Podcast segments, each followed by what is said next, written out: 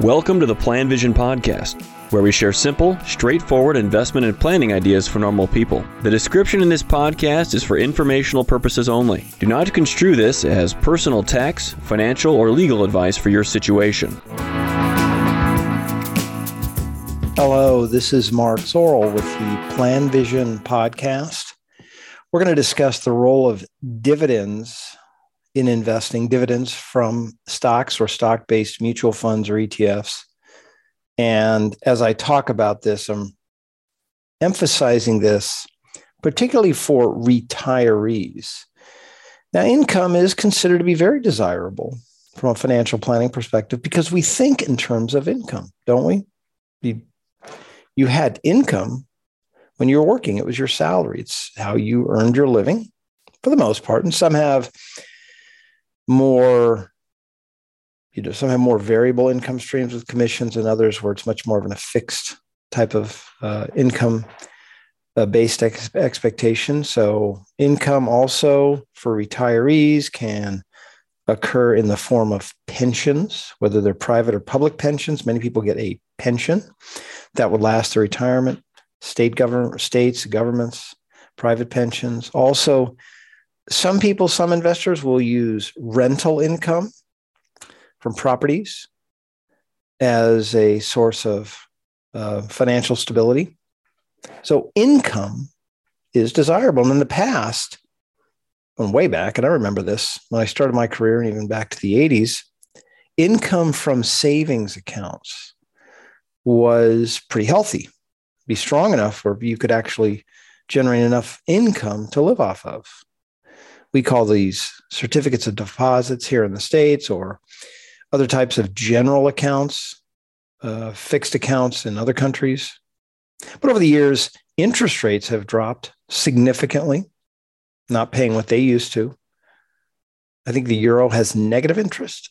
so some some currencies even have a slight negative interest, and even those that are paying interest, it's quite modest. So as an alternative, investors are very interested, or some investors are interested in dividend or stock income.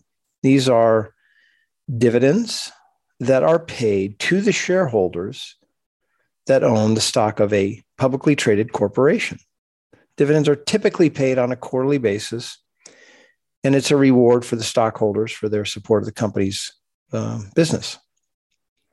So, if you're thinking, well, it's really pretty simple, I'll just go buy stocks that produce dividends, be careful about this. There's no guarantee that dividend payments or dividend interest will continue from those corporations that pay dividends. They can, definitely not a guarantee, though.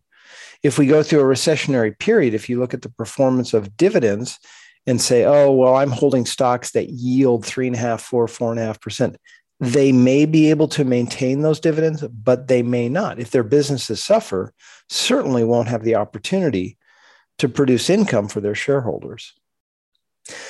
More importantly, though, than focusing on dividends as a way to produce income for retirees is that, or other investors, is it overlooks the notion of living off of growth in your portfolio. And growth is important, it's very important in a portfolio.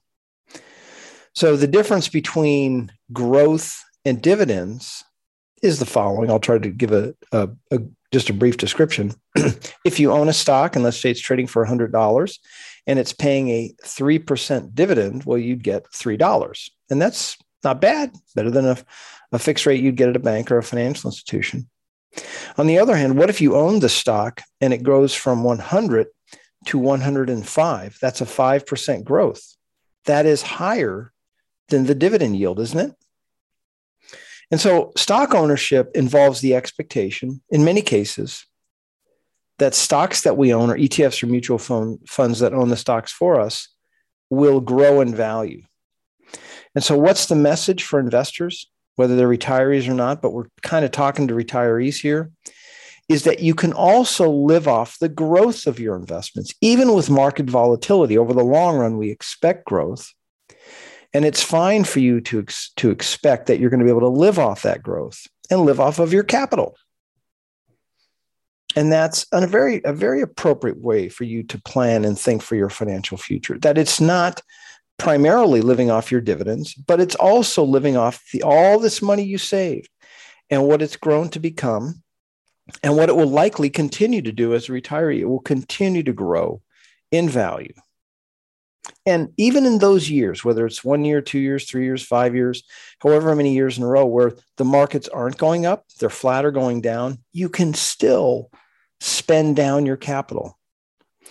You'll get some dividends, but it is perfectly fine in many cases, depending upon the quality of the plan, for you to live off your accumulated capital. So I would not necessarily, or I wouldn't recommend pursuing a portfolio that is dividend oriented. I think those kinds of portfolios give up too much growth because that's a sacrifice that you make when you focus on dividend stocks is that you won't own as much in the area of growth stocks. And growth is so important to your long term success. So I think owning just a broad based portfolio of stocks from either the US or around the world that includes plenty of dividend paying stocks, but plenty of growth stocks is actually the best way to set up a portfolio for performance in the long run and in retirement as well. Thank you for listening to the PlanVision podcast. Let us know if you have any questions or comments on the topics covered.